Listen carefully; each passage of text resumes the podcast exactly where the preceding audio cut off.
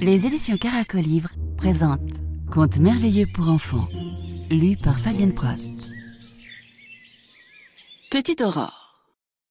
Dans un beau château, sur le mont Vitoche, habitait un riche pomac, c'est-à-dire un comte. Mais son cœur était triste, car sa fillette, Drina, blanche comme neige dans son petit lit, était malade à mourir. Personne ne semblait pouvoir la sauver, et même les plus célèbres médecins étrangers ne parvenaient pas à déterminer le mal dont l'enfant souffrait. Un jour que le comte, rongé de soucis, chevauchait à travers la forêt, il rencontra une étrange vieille qui lui dit Moi seul je puis sauver ton enfant. Emmène-moi au château. Le comte eut envie de la rabrouer en la traitant de vilaine sorcière, mais il se ravisa, en pensant Après tout, euh, il n'en peut résulter aucun mal. Sans entrain, il hissa la singulière créature sur son cheval. À peine arrivé au château, la vieille se faufila dans la chambre de Drina. L'enfant, dit-elle, est atteinte de la maladie de la nuit. Pour la guérir, elle prescrivit à Drina de regarder, dès son réveil, l'aurore dans le ciel, et aussi le reflet de cette aurore dans la rivière, tout en récitant cette mélopée. Descend des hauteurs, monte des profondeurs, aurore. Donne-moi la santé, donne-moi la beauté. Cette invocation eut un effet miraculeux. Le lendemain déjà, Drina souriait. Au bout d'une semaine, une teinte rosée, pareille au reflet de l'aurore, colorait ses joues. Et un mois plus tard, Drina rayonnante de santé, de fraîcheur, de beauté, égalait en éclat les roses du jardin. L'étrange vieille prit alors congé de la fillette en lui disant Souviens-toi que l'aurore et son reflet appartiennent à la fée Éos. Nous lui en avons emprunté ce qu'il fallait pour te guérir. Elle n'en accordera pas davantage. Ce serait donc la volée que de continuer à utiliser la mélopée que je t'ai apprise. Ne le fais plus. Drena prit cette défense en mauvaise part et, avec insolence, renvoya sa bienfaitrice. Bientôt, la nouvelle se répandit que Drina, resplendissante, méritait le titre de Petite Aurore. Les louanges qu'on lui adressait l'engagèrent à devenir toujours plus belle.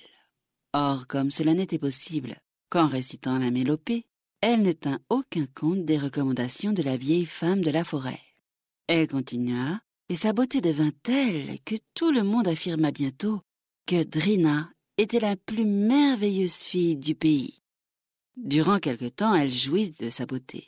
Mais les nuits suivantes, un petit oiseau blanc l'éveilla en lui gazouillant Tu es une voleuse Ce fut ensuite un corbeau tout noir qui lui croassa aux oreilles.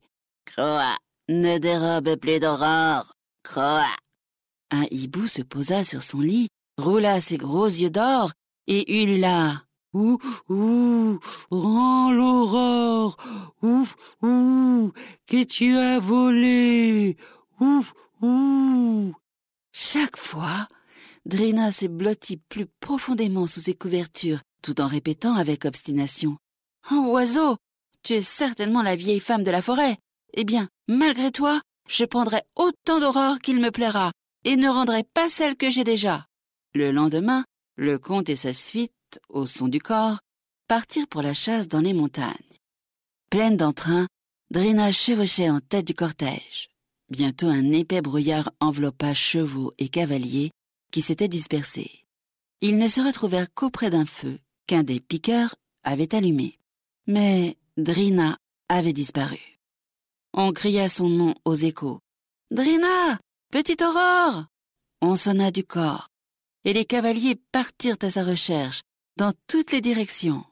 Mais en vain, Drena demeurait introuvable. Dans sa douleur, le comte fit le vœu de ne pas rentrer au château sans sa fille bien-aimée. La fée Éos, fort courroucée, avait, sans qu'on s'en aperçût, enlevé Drina et l'avait cachée dans une anfractuosité du rocher. Les trois oiseaux arrivèrent à tire d'aile. Obéiras-tu enfin? lui demandèrent-ils. Mais la fillette, toujours obstinée, répondit sèchement Non. Pourtant, au bout d'une semaine, comme elle mourait de faim, elle promit de ne plus jamais réciter la mélopée. Alors le corbeau lui apporta chaque jour un pot de miel. Elle refusa toutefois de rendre l'aurore qu'elle avait volée, car elle voulait conserver sa beauté. Sept fois, elle vit le soleil se coucher. Mais en réalité, sept années avaient passé. L'entêté était resté solitaire tout ce temps-là sur son rocher. Pendant ces années, le comte, cherchant inlassablement sa fille, parcourait la montagne, échevelé, la barbe hirsute, le visage décharné. Sans trêve ni repos, sa voix retentissait dans la solitude. Enfin, par une nuit des plus sombres, Drina entendit cette voix et cria Père, où es-tu? Elle perçut cette réponse. Ah, si j'avais une lumière, je te sauverais. Au même instant, les oiseaux arrivèrent. Drina, tombant à genoux, les supplia. Reprenez toute l'aurore que j'ai volée et faites-en une lumière pour mon père. La jeune fille n'avait pas encore fini sa phrase que ses joues répandirent une lumière éblouissante.